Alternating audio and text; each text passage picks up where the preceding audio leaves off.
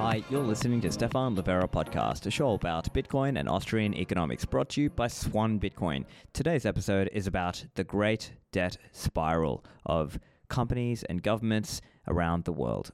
Now, message for the sponsors of the show. Are you still using a plain old block explorer? Mempool.space is the best Bitcoin block explorer and it shows you multiple layers of the Bitcoin ecosystem. So, this shows you Bitcoin on chain, it can show you the Lightning Network, you can see the Bisq markets on there also. It's a really comprehensive Bitcoin explorer. You can see things from the mempool to the blockchain to second layer networks. Now, with mempool.space, it's free and open source for the community to use and operate. You can even host it for yourself. And this might be something you use to give yourself some more privacy rather than looking up on a public instance. Now, if you are an enterprise, mempool.space offers customized mempool instances with your company's branding. So if you're interested to learn more, you can find out at mempool.space slash enterprise. Now, a common phenomenon I've heard of in the space is people who have bought some Bitcoin, but they leave it on an exchange or with a custodian. Unchained Capital can help you take those coins off the exchange into your own multi signature vault. Now, why is this useful? With a multi signature vault, you are removing single points of failure, and done correctly, you still hold the keys in such a way that you can spend without having to trust anybody else. Unchained Capital can help you with this. They've got a concierge onboarding program. You pay up front, they send you the hardware if you need it, and you have a call to walk you through this process. So they make it easy for you, even if you've never held your own private keys before. So if you are interested in this service, go to unchained.com slash concierge. Use the code Livera for a discount there. Now, when it comes to Bitcoin hardware and accessories, CoinKite.com is the place to go. They have a range of products, most notably the Coldcard MK4. This is a little device that looks like a calculator, but actually it can store your Bitcoin private keys. You can initialize this device completely offline it will generate those private keys for you, and then you can use it to sign Bitcoin transactions. Now, the cool part is you can do this with an air gap, meaning your Coldcard doesn't have to touch the computer. You can use a micro SD card to move things back and forth, or if it's a lower security setup, you could even use the NFC feature, like the tap function, which is available on wallets such as Nunchuk. So if you're interested to get your Coldcard or Tap Signer or Sats card and some other uh, gear, go and find that over at coinkite.com. Use code Livera for a discount on your Coldcards. Now, today's episode is with James Lavish. He is the author of The Informationist. He writes an awesome newsletter, and I thought it would be great to get him on to have a chat about his views on the world of macro. James, welcome to the show. Ah, thank you for having me on, Stefan. It's uh, I'm a big fan and, and happy to be here. Yeah, James, I'm a fan of your work. I've been uh, loving some of your work that you're putting out on the Informationist, which is your newsletter. So, listeners, make sure you check out James's newsletter uh, as well as some of your commentary. So, uh, wanted to uh, you know have a chat with you, just you know broadly about what's going on talk a bit of macro stuff, reactions to recent news, uh, and yeah, chat a little bit about what's uh, why the fiat Ponzi is doomed. So um, wait, you think there's there's something going on? Is there is there anything going on in the macro world? Oh well, we better check. but I mean, I think probably the you know the big two items recently are the Fed and the BOE, which both have raised rates by 75 bips. So maybe let's start there. What's uh, your initial reaction there with uh, central banks raising with rates? each of those? Yeah. Well, you know, uh, first of all, I'm not surprised at all about the the Fed raising 75 basis points. I mean, they've had some conflicting data and uh, and nothing that really stands out enough for them to to come out to say that they may pause. You know, um, the the thing is, they they they've got these uh, they they've got a few uh, readings that they're looking at. Obviously, the CPI, and that's been super hot. Uh, unemployment's been it been super low. It's uh, it's at near all time lows, and um, and you know they're they're watching these indicators. Unfortunately, they they are lagging. We all know that, and uh, we can talk about that in a bit. But the the Fed has you know they have two mandates, and that's uh, maintaining price stability and uh, trying to maintain full employment. So, but the first one is is primary, and so they've got to get inflation down. They know this, and they also they're not stupid. They know that this is a little bit of a supply issue, but if they can get inflation down by crushing demand, they'll do it, and that's kind of what what their mandate is right now. So I think uh, reading from what what what I heard yesterday, and we'll get into all this with the Treasury and bonds and the issue with the you know, the the debt spiral that we're we're all currently in. But uh, the issue with the Fed is they have to raise rates super fast and and pretty high, um, and and then pause. We know they have to do this because of the debt, and we can get into that in a minute. But what I think they're going to do is they're going to raise fast, hard and fast, as quickly as they can. We're going to get another 50 basis points in uh, in December, and we could get another 50 basis points in January, and then they're they're step off, step back, and see where we're at. The only thing that would change that is either we get a, a huge change, a reversal in the CPI or employment numbers, okay, or uh, something happens in the Treasury market. Now, the Treasury market has been a little bit problematic lately. It hasn't broken. It hasn't been, uh, you know, um, disorderly quite yet, but we are starting to see signs that that uh, that I think is causing the Fed to take a, a second look and and his comments yesterday uh, kind of feed into what we're what I'm thinking. Now, Stefan, everything I say is my opinion, unless I, I give you a fact of, of numbers of or or you know. But we get a lot of people out there who say this is what they're going to do. You know, this is my opinion. And of course, yeah, yeah, yeah. And so I think from the commentary yesterday, we heard we heard Powell say, "Look, we have uh, our danger is not raising fast enough and letting inflation get entrenched and out of control. That's the danger. And so he's looking at that and thinking, well, I've got the tools. And he even said it. He said, if I over tighten, I've got the tools to fix that. But if I don't tighten enough, I don't have the tools to fix it if it spirals out of control. And entrenched inflation is something that's very difficult to get out of out of the system, right? So he's thinking, well, if I raise really fast, really hard, and it looks like we're heading into a recession or we're, we are in a recession, well, I can always print more money. QE, you know, I can lower the rates. I can buy our own bonds. I can uh, I can stimulate the economy pretty pretty quickly if I do that. And we saw them do that in March of 2020. We saw them do it in 2008. It it is it is a very uh, effective approach. The problem is it's also a very expensive approach. And so we're we're seeing now we're getting into the spot where, I mean, we're at near QE infinity, and you know, one or two more cycles, and we're just going to have to print to oblivion. So that's kind of how I'm seeing it right now. Yeah, yeah. And so when you say we're at one or two more cycles and we're going to have to print to infinity, are you referring to to like the broader cycles when you say that, or you mean like a short term cycle? Well, no, I'm talking about the broader cycles, but those bro- those broader cycles are getting the, the the interim is getting shorter and shorter, right? Yeah. So you know, 2008, uh, yeah, 1998 to 2000, actually 2000, 2001 to 2008, then to uh, you know 2020, and now here we are when's the next cycle going to be? So it's hard to tell, but they're getting shorter. And the reason for that is the, the amount of the sheer amount of debt that's on all these balance sheets.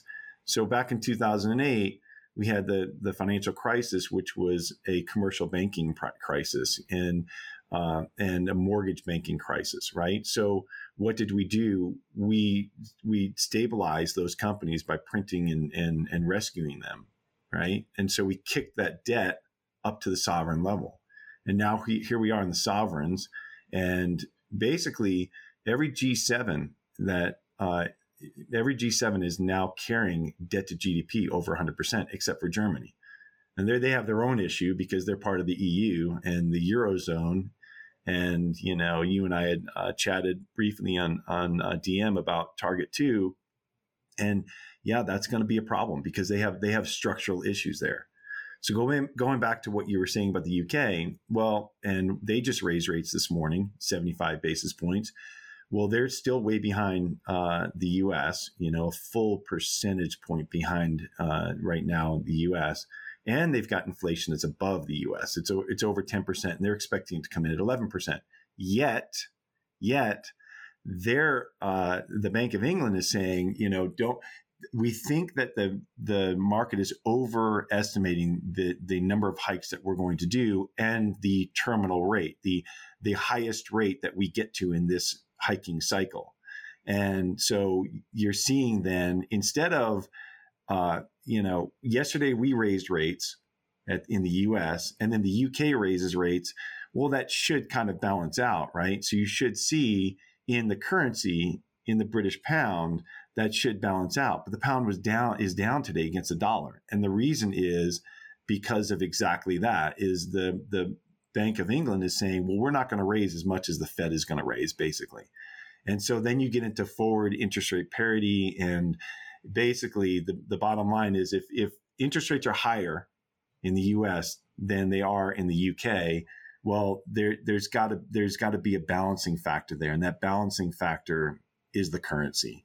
And we can get into that if you want, but don't want to overwhelm your, your listeners. But yeah, you know. sure, sure. So I think the broader context as well is, as you mentioned, this debt spiral, right? This is just the broader, if we zoom out, that's the fundamental problem that a lot of these governments have so much debt, and it's over 100% in many cases, except for Germany, as you said. And they're getting into a situation where they are going to have to pay a lot of money for that debt, aren't they? Yeah. And so, you know, what, what I think is going to happen is so going back to the Fed, and the Fed has a problem. It's called the Treasury. and the Treasury has issued so much debt. We have $31 trillion of debt here in the United States, right? So the problem with that is, is that we're operating at a deficit. So if you, we, the, um, so the Congressional Budget Office, and they, they come up with a budget and you can see it online and, and they tell you exactly what they expect. And it's kind of a rosy picture for, for what we have. And even then, they're looking through rose-colored glasses. Let's put it yeah. that way, and the picture isn't it isn't even rosy. And so the problem is that we're operating in a deficit, and so as we continue to operate in a deficit, we have to continue to issue more debt to meet the margin between our tax base and our spending. So to to make it easy for your listeners, basically, you know, you're, if you're if you're a, a company and you are not covering your debt payments, right? So your your interest payments, you're you're using you're you're, you're generating revenues, and off those revenues, you've got your spending, and um, one of your major line items is your debt, your your interest on your debt. If you're uh, you know a typical company, and uh, and if you're not covering that that interest with your earnings, then you have to borrow more and you're known as a zombie company right? So you're basically just holding your house up with stilts and hoping that you can eventually grow fast enough and generate enough income to monetize to pay down that debt. But it's very difficult to get out of that situation as a zombie company. Well, we have the same exact situation in the sovereigns. And so, like we are talking about with the G7s, all the G7s are operating as as uh, as zombies, except for Germany. But Germany again has their own issue because a lot of Europe is operating as zombies, and that is on their collective balance sheet in the ECB. So, but uh, so for the U.S., as we're printing more money to to monetize to to to close that gap, basically, what we're doing is we're issuing debt, right, and we're issuing more and more debt in order to make up that margin right? But the problem is right now, interest rates are going higher. So as we issue more debt, the interest payments on the totality of our debt is going up. And as we enter this recession, and the stock market is has completely rolled over, the bond market has rolled over. Well, the problem is that our tax base is also rolling over, right? So the the Congressional Budget Office estimated this year that they would take in about 4.8 trillion dollars of taxes right? But we know that that's a high estimate because that was off the balances back in the spring that they would expect those those uh, capital gains taxes, the corporate uh, taxes, the uh, the individual taxes. Those are all coming down, so we know that. And at the same time, spending is going up. Right? We just had a three hundred billion dollar some odd uh, student loan forgiveness package who's going to pay for that? Well, the, the, we're going to we're going to we're going to issue debt in order to do that, in order to to uh, to meet that that deficit. So you've got 3.7 trillion dollars of spending on mandatory programs. so Security, Medicare, Medicaid, right? So these are these are programs that are that are signed into legislation that can't be changed. And you've got about 800 billion dollars worth of defense spending. So you do the math out. 4.8 trillion dollars of taxes minus 3.7 trillion dollars of entitlements minus 800 billion dollars of defense and you're left with 300 billion dollars. Well, the problem is they're also estimating that our, our, our interest payments are $400 billion. So you're $100 billion in the hole. You're, you're literally a, a zombie company if you know, as a, a zombie go- government. Yeah. So exactly. But at the same time, we just talked about the, the tax base is coming down. And the uh, the CBO just put out a, a, report that said that they expect that the, the, Treasury expects to issue more debt this uh, this quarter, and instead of 500 and some odd trillion, it's 700 or billion, it's 700 billion. So the the number is just rising quickly, and we are in a debt spiral. So the the obvious question is, well hold on, does that mean that we're going to collapse? Is the currency going to collapse? Is the treasury going to collapse? And the answer is no. The the U.S. Treasury is the base. It's the base asset of the the world, right? It's a global reserve asset. So it needs to maintain liquidity. It needs to be in a healthy healthy market or else the entire world, the financial world collapses. So they'll do what they need to do to make sure that it, it, that it maintains credibility. That's number one. Number two, what about all the other countries? Well, if you are in a country that that you your debt is denominated in your own currency, well, you can just print more money to in order to make sure that you can issue more debt because you could just buy your debt. Look at Japan, for instance they they have 250% debt to GDP. So this is a long answer, and I'm sorry, I'm just dumping a lot of information. So, but yeah, sure, sure. So let's let me let me take a second and just summarize some of the key points and put it in simple terms as as I understand it. So, if we think of the government just like you would a normal budget, they've got money that they take in, tax revenue generally, and money they're paying out. As you said, these mandatory programs, whether it's welfare state, warfare state, you name it, and on top of that, they're paying interest out. Now, there's this entity in the US called the CBO, Congressional Budget Office. They are estimating that, hey, we're going to take in 4.8 trillion in tax. But on their outgoing side, and as you said, that's quite an optimistic uh, take, and it may not be that much given uh, if prices are coming down, there may not be that many capital gains value taxes that uh, the government is going to push or put onto people. And so it basically, we're telling a story here where the government is getting squeezed in a way. Its margins are getting squeezed and eventually they're going negative because they're just simply, quite simply, spending more than they're earning. That's just like in very simple terms. Yeah. So what's the choice? So what do you do? You can either you can either have austerity, right? So spend less. Well, we only talked about the the programs that are signed into law. Like these are mandatory payments, right? But there's a lot of other stuff in that that they're paying for that are you know discretionary spending, right? Outside of uh, outside of the military. So we're over a trillion dollars in deficit, right? So you can either cut spending or which is obviously that's that's not politically uh, you know favorable. Nobody likes to have their programs cut. So you that that's uh, no politician wants to do that number one. Number two you can uh, raise taxes. Also not typically uh, favorable not a popular thing. but, right not a popular thing unless you only tax the 1% but uh, but the other thing is that that that actually impacts productivity long term, right? So it winds up your your GDP goes down long term if you raise taxes. It, it, then your tax base goes lower, and it doesn't really it's not really effective. And then so the third thing is just issue more debt. That's the other that's the other option, and that's the easiest option, and that's the one that we choose every single time. So um, of course there's a fourth option which is default, but they're not going to do that you know we have again we we our our debt is is based in our currency, so we can just issue more debt, and if we need to, we can buy it. It's just it's as simple as that. Yeah. Monetize your own debt. Uh, yeah, I know. Simple as that, right? and of course, what happens in practice for many countries around the world, because well, firstly, some countries can't print their own currency because let's say they're in the yeah, they're in the EU as an example, or but the US obviously has this uh, this privilege. Uh, And I guess the other factor longer term, though, is if you are a country doing that, the locals are going to eventually decide, you know what, I'm going to start storing my value somewhere else, or I'm going to.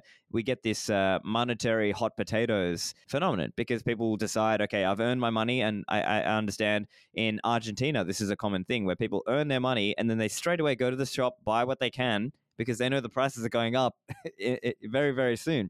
So it's like hot potatoes. You just buy things and quickly, you know. Um, and I think the broader question as well as to why that kind of scenario sustains or keeps going is maybe yes there are expectations about a certain level of welfare state or a certain size of the government. And if people are not willing to accept a smaller size of the government then they end up having social disorder and things happen like this and maybe they get forced. Maybe you can either choose austerity and take the pain now when it's less bad or wait till it gets really bad and is forced on you. That's that's exactly right. So and you know we're and it's kind of what we're seeing in europe right now right? So in europe they're they have an energy crisis. They don't they don't have their own energy. They're not energy independent. So the the cost of inputs they're they're rising they've risen rapidly this year. And so they have m- massive inflation out there and in the UK and other non-European countries in that in that area. Um, so the problem is, um, what do they do? Do they do, do they uh, institute austerity, and or do they put limits on on how much power you can use? Uh, do they put price limits on on goods?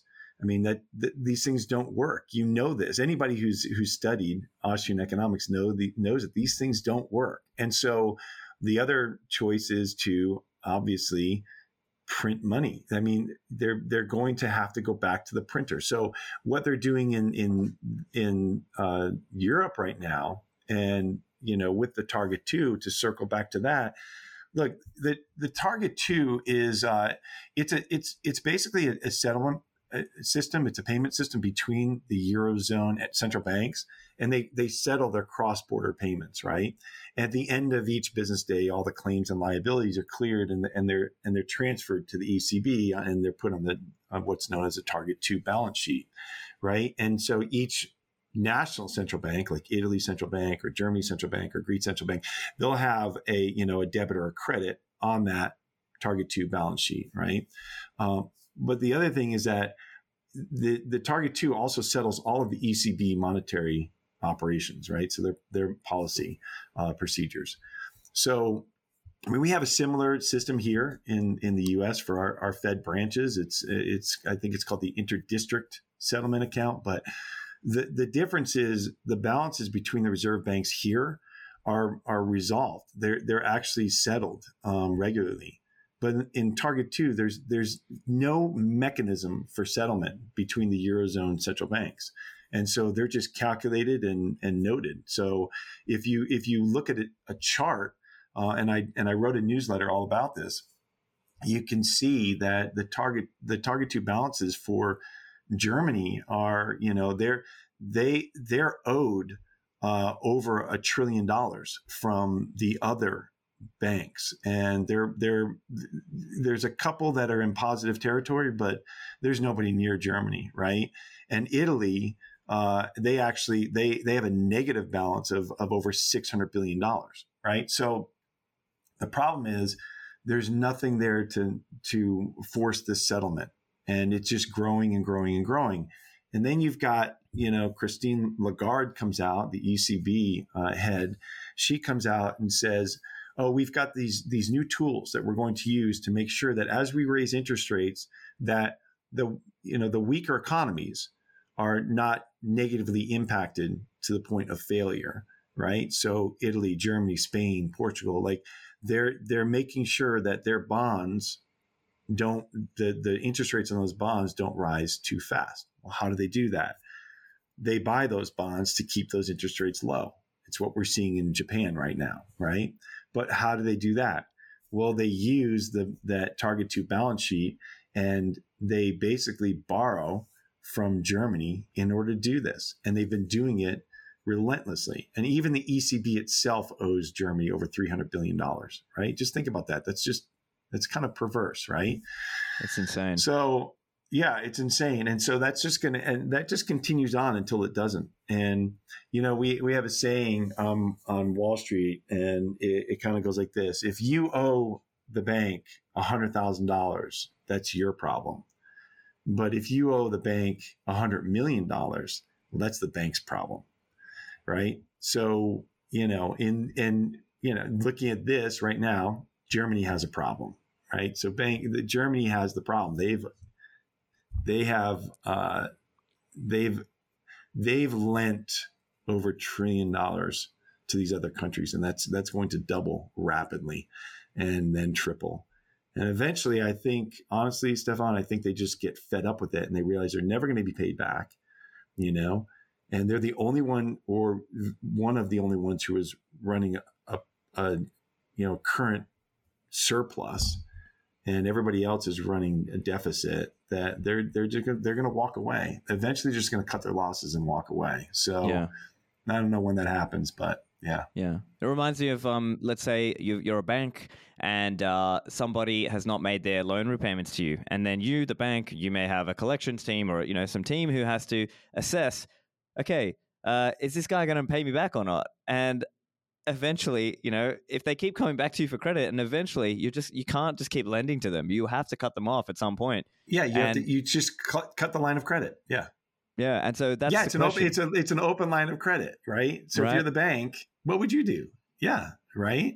Exactly, and so Germany right now, and I'm sure as many Germans are unfortunately going through their industry is struggling with the energy crisis that they're going through politically, it must be getting harder and harder for German politicians to just sort of say, let's, you know, like, and maybe that's a good question for people who are in Germany in terms of what's the political climate there? Like, are Germans okay with just funding the rest of the EU? Like, do they even feel a sense of Europeanness, right? Because I can understand where maybe in some cases where maybe there's like a national identity, maybe there's a national pride, and they're sort of saying, yes, you know, we'll fund them because they're our countrymen.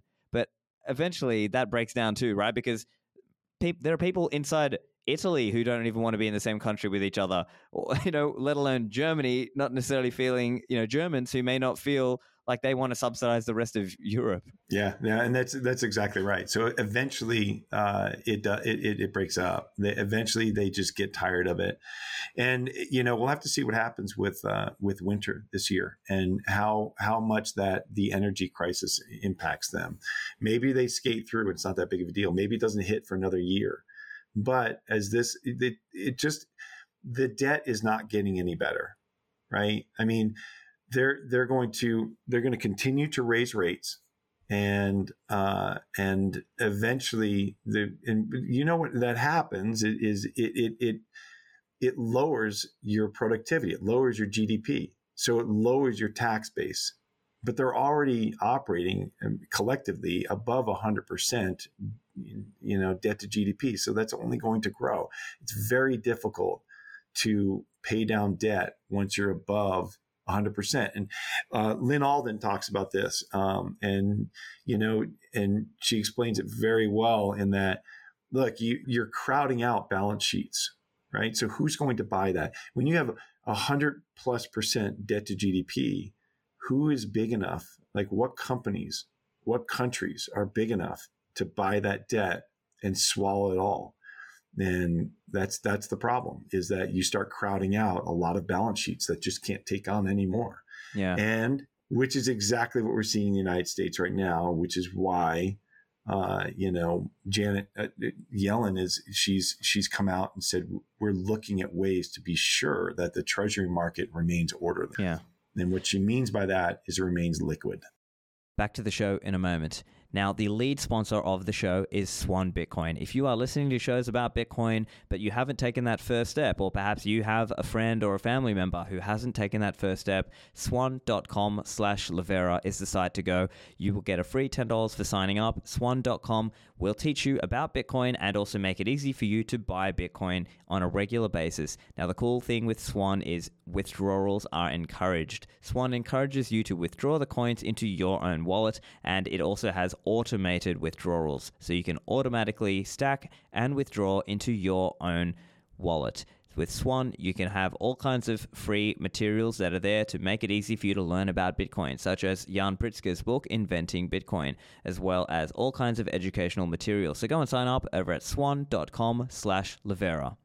And finally, for those of you looking for a software wallet for your phone, either iOS, Android, or even on the desktop, Blockstream Green is Blockstream's industry leading Bitcoin and Liquid wallet. Gain access to powerful features such as multi signature security, full node verification, and Tor support. So, with Blockstream Green, you have the multi signature shield as an option. So, one key is held on your device, another is held on Blockstream servers, protecting your wallet with two factor authentication. Now, additionally, there is a time lock or a third backup key to ensure that you always retain full ownership of your funds. Now, multi signature is an option. You can choose to use it in single signature mode if you wish. Also, Blockstream Green is integrated with hardware wallets such as Blockstream Jade, Ledger, or Trezor devices. So you get the best of both worlds. You can have cold storage with your private keys combined with Blockstream's suite of features and security. So it's available for iOS, Android, or desktop. Go to blockstream.com slash green. And now back to the show with James.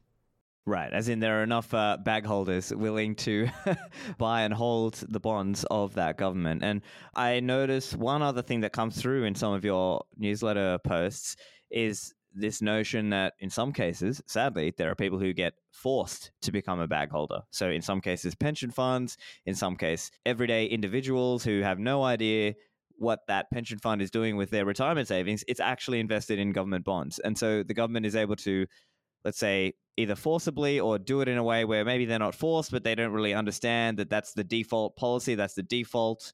And so a lot of people end up being bag holders without knowing it or without a choice. Yeah, and that's it. You know, that's the thing is that people say, well, who is buying these bonds? Who would buy bonds when they're at one percent, or in Germany, you know, or in Europe when they were when they were running negative yields? You know, who would buy those? Well, just exactly what you just said there are mandates in these funds that, hey, look, if you're a bond fund, um, you have to own bonds. You have to own a certain amount of government bonds, sovereigns.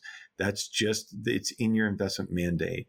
And then if you're a pension fund, you know, it's been the 60 40 portfolio has been, it's been very effective over um, decades in order to meet that, your, your liabilities. So when you think about a pension fund, it's it's basically it's a fund that's set up to make payments to its members when they retire, right? So it becomes a, a, a, stream of, of liabilities, future liabilities.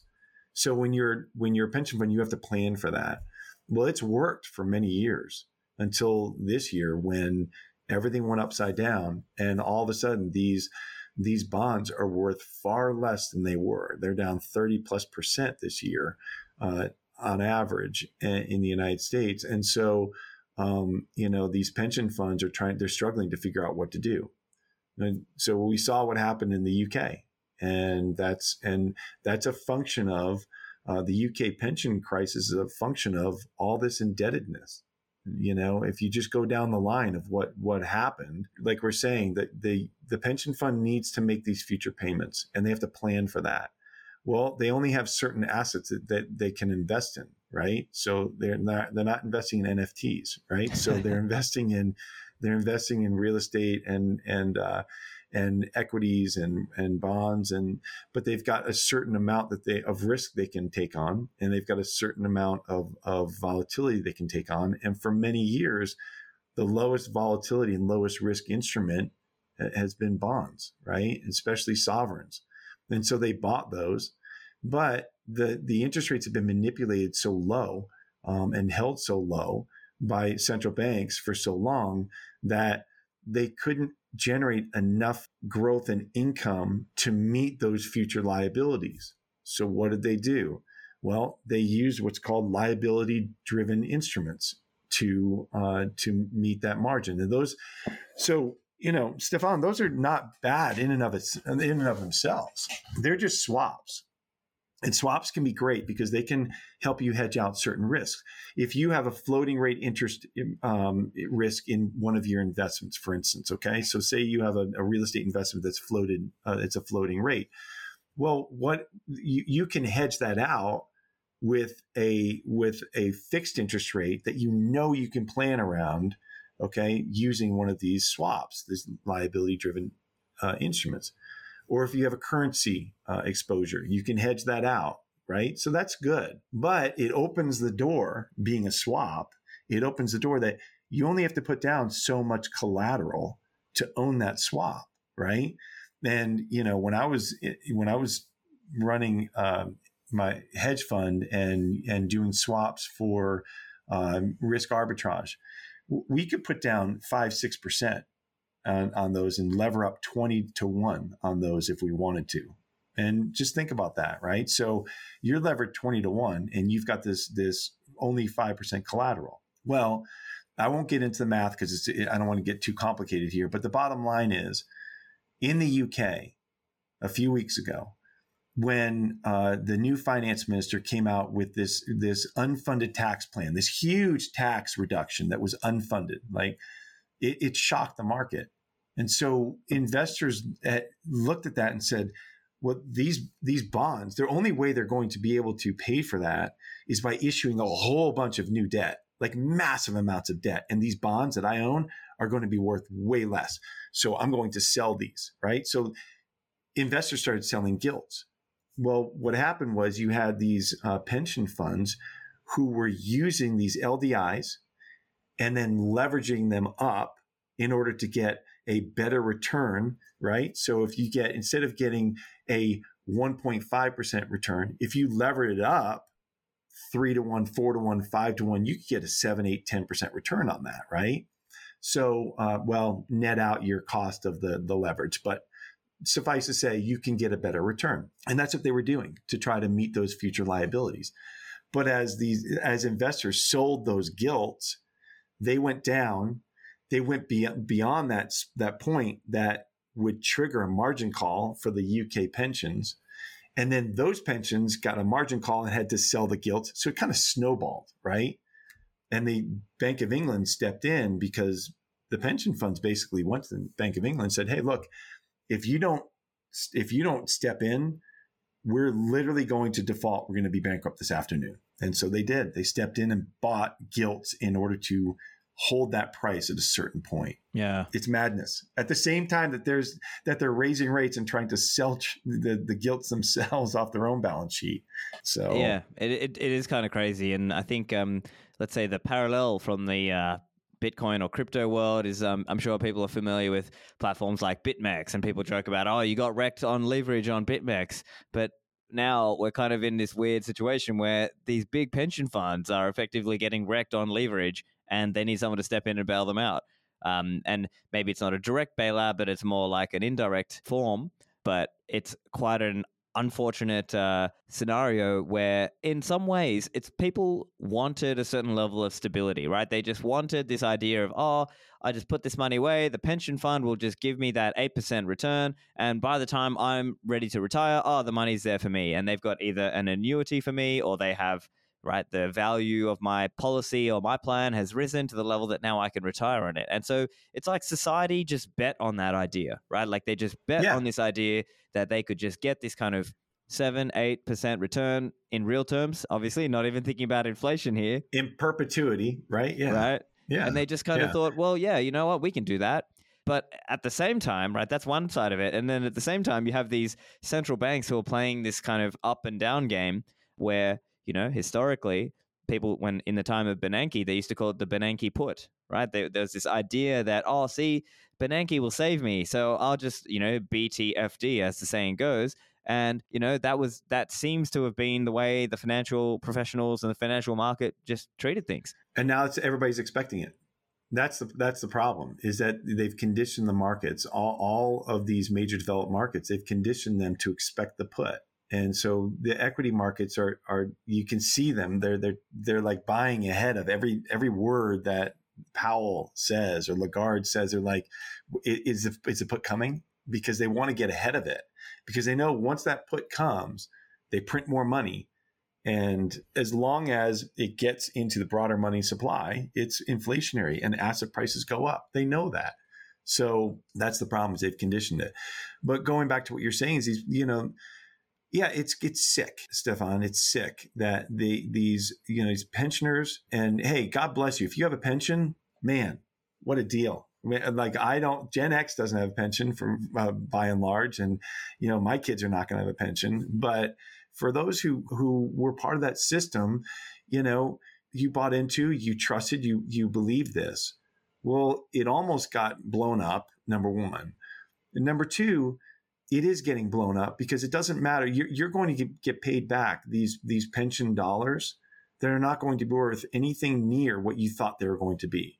So if you thought that you could retire on half a million or you know a million dollars worth of future pension payments, probably not because the, the, there's so the, the inflation is is happening so rapidly. I mean, I put out a post the other day. It's like if I remember the numbers correctly, it was in five years with five percent inflation. If you don't get a raise, you either need a 28% pay raise or you need to work an extra 40 hours a week. So if you work 40 hours a week and there's 5% inflation for five years, you need to work a whole extra week every month. It's crazy. So it's nuts. Like that's just it's so wrong, which is why you and I and others are are so vocal about the fact that we have to fix this problem.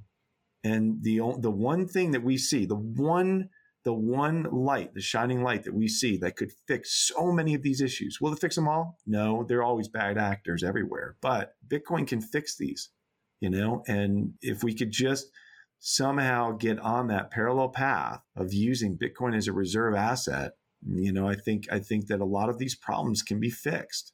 The indebtedness can be, you know, we can bring that way down. So it's hope, anyways. Right. right? So all you, this yeah. all this turmoil, all this turmoil we're talking about, at least is hope. Yeah. And I think we're, we're still extremely early in the journey because even people who hold Bitcoin, they may be seeing it more like, oh, I'll just put a you know a small speculative sort of punt into Bitcoin.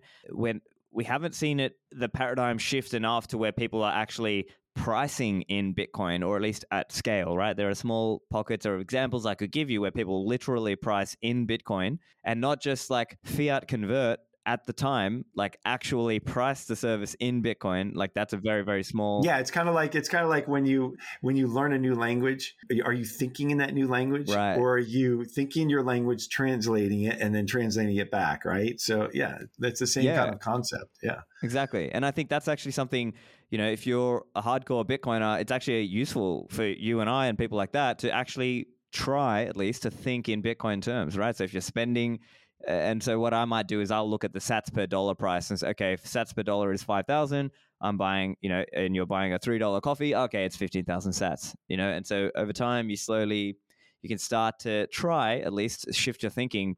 And uh, it's almost like front running or just trying to get ahead of where we think the ball is going, right? Um, of course, it takes time to get there, and not everybody can uh, price things in sats.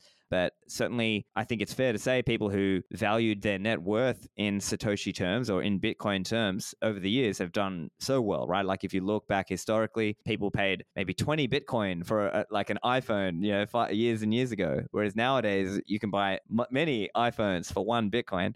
So it is improving over time, but it's it's a, obviously it's a slow process. But I think as you know, we're talking about government debt and these, you know, basically this debt spiral that the world is living in.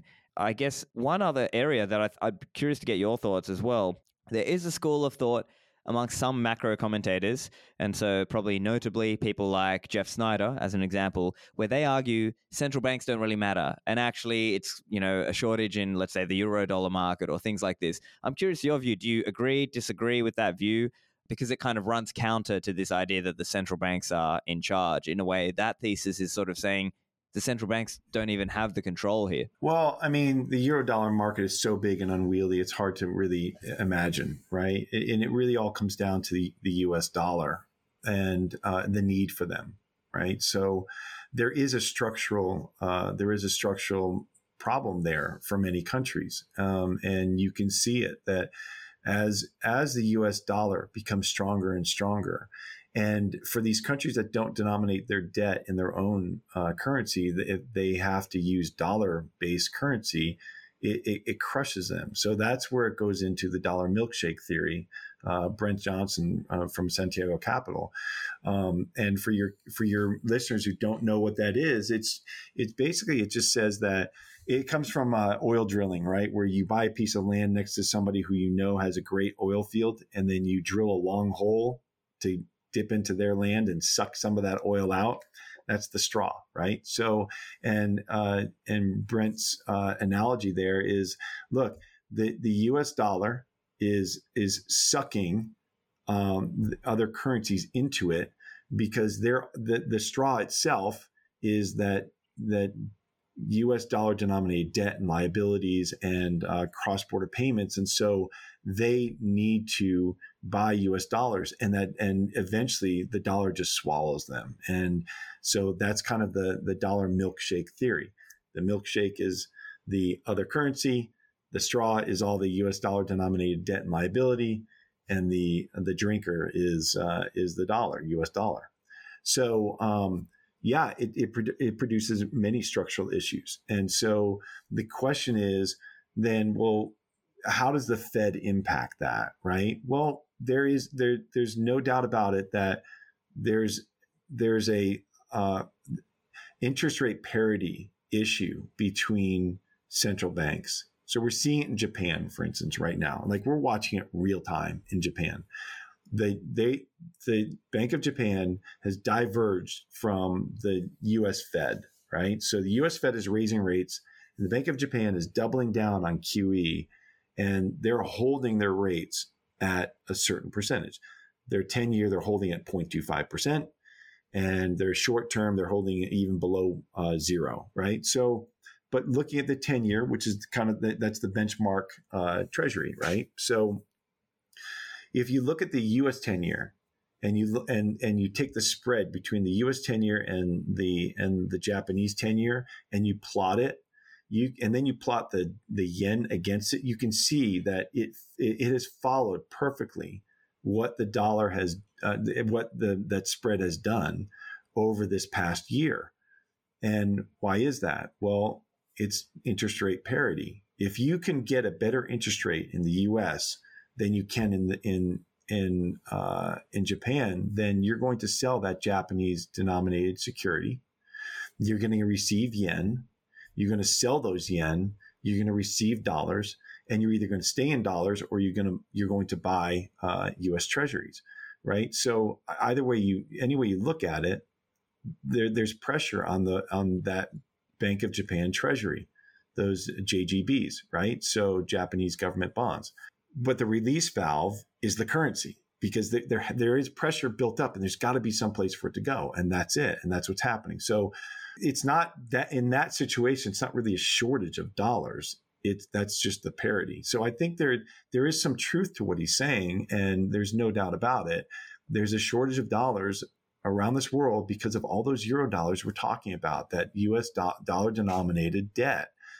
And we don't even know how much is out there right? So like if you borrowed a hundred bucks from me, right? We're out to dinner. I pay for it. You, I'll pay you back. Okay, cool. Well, that's a that's an asset for me and a liability for you, right? But nobody else in the world knows that. But that's what's happened, and that's kind yeah. of what other banks are doing around the world, and that's and that's the issue. So yeah, that makes a lot of sense. And I think crucially, the point in the difference is that debt I have to you is not really something that you would go and trade about liquidly at par because it's it's not really a rece- it's not a liquid receivable. It's just hundred dollars owed from Stefan, right? Like, um, but uh, you're you good know, for I it think, though. You're good yeah, for yeah, it. I'm good for it. I'm good for it. Um, so you know, value me at, at par, guys. Um, but I think what the whole euro dollar phenomenon is also this idea that if if if other people trade around claims like IOUs at par, and I think maybe that's where it's going. But I think to kind of bring it back to the Bitcoin idea is it's just that Bitcoin op- offers another thing that you can hold. It's another thing that you can store your value into. So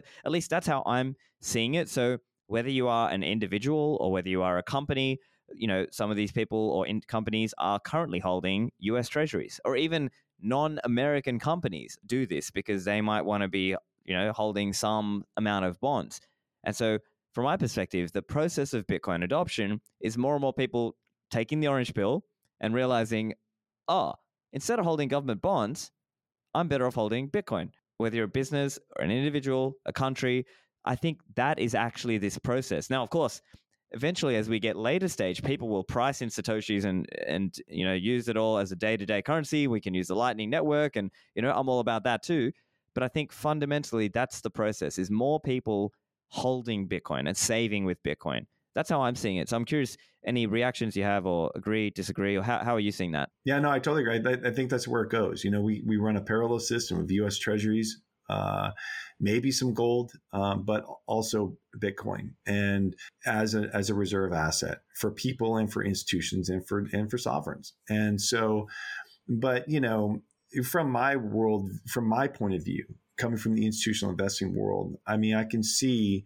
how um, how these the how institutions will eventually start treating Bitcoin in particular as a separate asset class.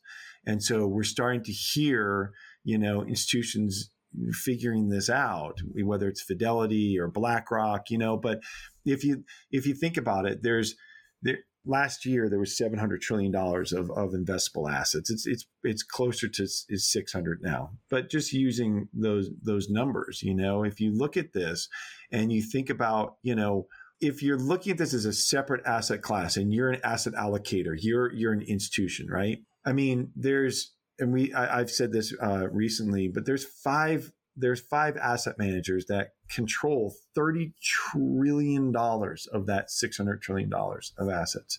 You know, you've got BlackRock, Vanguard, uh, UBS. Fidelity and State Street. And then there are some that are really close Morgan Stanley, JP Morgan, Allianz. These firms control so much of the money right? And they're sniffing around. They're they're they're putting in place they're putting in place uh, ways for not just their customers and not just um, you know their investors, but their actual portfolios to own this as a separate asset class. But once they determine that this is what you like you say a, a store of value, which will take time, but once they start doing that, and then they put 1% of their funds into this, well, everybody's going to have to follow. You can't not follow Fidelity and BlackRock and Vanguard. Like these are the, you know, Fidelity and Vanguard, they manage a, a, a massive amount of retirement accounts, right? So, and, uh, and individual accounts. So once you have that, just 1%, just a 1% allocation from those guys is $300,000 Bitcoin, you know? And as it grows, it gets to 3%. You're, you're nearing a, a million dollar Bitcoin on just today's assets. But we know those, those dollars are, are inflating. And so it's hard to really talk in those terms, like you said, when you talk in Bitcoin terms, you know. Um, but eventually, I think what happens is it just starts taking some of that asset allocation from bonds. Uh, it's already taking some from, from equities. It takes some from real estate and from art and collectibles and from gold because individuals can buy any amount. So I get this question sometimes why do you say that it's good to buy gold or Bitcoin as a store of value? Well, Bitcoin's the, the my in my opinion the hardest money out there. Um, you know, I don't believe in anything 100%. I'm a risk manager, so I can't I, I can't help that. But um, they asked me, why don't you believe in real estate? There are a lot of reasons, but one of the one of the uh, reasons that people like you and me recommend Bitcoin for people is you can buy hundred dollars worth. I mean, where can you buy hundred dollars of real estate? You know, right? You have to buy some REIT or something, and even then, maybe that's not accessible to everybody. You have to be able to access a brokerage account or something similar. Yeah, exactly. So uh, yeah, and I agree. But that, I think that's how it happens, and it happens gradually over the course of the next five to seven years. That you know these these companies come around these asset allocators come around and they figure it out maybe it's three to five years but we've got yeah. a trough here that we're in you know and, and that's and that's kind of stifling things so. Right and and in fairness bitcoin has been through cycles before and i expect more cycles to come. Uh, you know i don't think you know the next bull cycle is the final cycle. I think there's going to be a few of these to go and there will just be that process of people institutions even governments just getting comfortable with the idea of holding using bitcoin. Obviously some people will get it before others do. Obviously people like michael saylor or you know, El Salvador are going to be very publicly some of the first in their, let's say, category or bracket, but it'll take time. And I think people have to sort of see Bitcoin weather some of these cycles before they get comfortable. And uh, you know, the way I'm seeing it is that for a lot of people, you have to go through a bear cycle and have it sort of extended in a in a either sideways or bear for a while, and then see it come back again before you sort of put your own confidence in it. And maybe that's, you know, we, we can't avoid yeah. that. Maybe that's just how it has to go down. But I think there are different conversations we see. So some people say, oh, see, it's regulatory clarity. We need regulatory clarity, and that's going to bring people in. And of course, I, as a libertarian, I want to try to minimize regulation, minimize taxes as much as possible. I would rather not. I'd rather people just build up their own confidence over time. But it seems that for some people, that is going to be the hurdle in their mind. And I don't wish it was that way, but it seems for them, that's the hurdle. Yeah, I think for institutions, that's a hurdle. I don't think it, as much for individuals, but I think for institutions, it is a hurdle. Why? Because it's cover your own ass, right? You you you, not, you need to be sure that you're not stepping into something that you don't fully understand uh, uh, from a regulatory standpoint. And right. so that it's just it's really a risk mitigation for them. And but once they get that, you know, I think that that that does help institutions. Do we need institutions for Bitcoin to be widely adopted? Well, the we don't need them to lead it, you know, but eventually they'll have it or they'll they'll go away, right? So right. either way. So do we need them for it to for it to be adopted? I don't think so, but it really would help drive it much faster, in my opinion. I see. Yeah, and so. I can imagine the conversation that let's say a professional uh, finance finance professional might have with say a family office, even even a high net worth or ultra high net worth family office. For some of those people, unless the high net worth individual himself is into Bitcoin, it's going to be a hard sell for that family office to then say, "Oh, hey, this guy presented Bitcoin to me. Let's you know, let's go for that." And you know, I think part of that, in a way, is is a reward for people who are open minded. I think you have to be a little bit, at least a little bit, open minded to get into Bitcoin today. And so I think that's one factor. And I think honestly, for some people, it's just technological either apathy or laggardness, right? So even in the fiat world, there are people today who don't, who could get a bank account and credit card, but they choose to operate in cash, right? And you know, it, so if it's hard enough to get them into the fiat banking system, like imagine how much more it's going to be to get them into Bitcoin yeah. and use Bitcoin wallets and all of this. So I think the fundamental point I see is yeah, you have to be open minded, but we also have to be patient. That it's just going to take time. And I think maybe we get overly exuberant in the bull cycles and then overly bearish in the bear cycles. And, you know, it's not as useful. Whereas if you are sort of staying on brand, staying on message, that's the way. Just dollar cost average in all the way along and you'll be fine. You will be fine. Yeah. Yeah. And it does. It take, it's, it's going to take a long time. But I'm with you. I think that, you know, that eventually we just get the confidence through these cycles. More and more people have hold it through the cycle and understand it and see it, or regret not holding it through the cycle and see right. ah it did it didn't go to zero you yeah. know as, or they as, see their friend who did it well do did well in it now they're jealous right yeah exactly exactly exactly so yeah i agree yeah. i agree yeah. and that, that gives us hope 100% yeah. So I guess one other question um, people are thinking now, maybe it's fair or unfair, but there seems to be this idea that a lot of people are kind of waiting for the big Fed pivot, right? That's kind of like this uh, narrative out there. Now, of course, as I've mentioned before, and I think in general, as Bitcoiners, we would rather believe that Bitcoin marches to the beat of its own drum, but maybe that's not the reality. I'm curious your thought on this idea of a so-called you know pivot do you believe it has to come eventually? Well, yeah. I, am going to the debt spiral uh, problem. The problem is that the the Fed can't keep rate, uh, rates high like they did. Like we're not going to have uh, Powell. Um, Powell's not going to have a Volcker moment. You know, he's not going to be able to raise rates above ten percent, twelve percent, fifteen percent, twenty percent. You know, it's not it's not mathematically possible without completely bankrupting, destroying the, the, the treasury. You, you can't do it. And we talked about it, you know, think about 10% interest rates on $31 trillion. You, you, you know, your, your largest line item obviously would be your debt, your, your debt payments, your interest payments. It's just ridiculous. So that's not going to happen. Um, so, but because we know that they can't keep rates high for long because of that debt, then they have to pause and they have to pivot. They have to bring those rates back down. And really, the the, the real game here, uh, Stefan, in my mind, is that the Fed they they declare victory on on inflation because they say that it's reversed. Okay, it's reversed. It's under six percent, but they let it run hot between four and five percent for a while. And that allows them to generate a higher GDP for the for the Treasury in order to have a larger tax base in order to pay down some of that debt or at least decrease the amount that they're borrowing in the future and just kick that can down the road. You know that that's that makes the most sense to me mathematically and financially for them to do is to just let inflation run a little bit hot not so hot that you realize that you're being boiled but just turn up the heat a little bit. And people don't realize that 5% will impact them massively, uh, but it'll help the Treasury.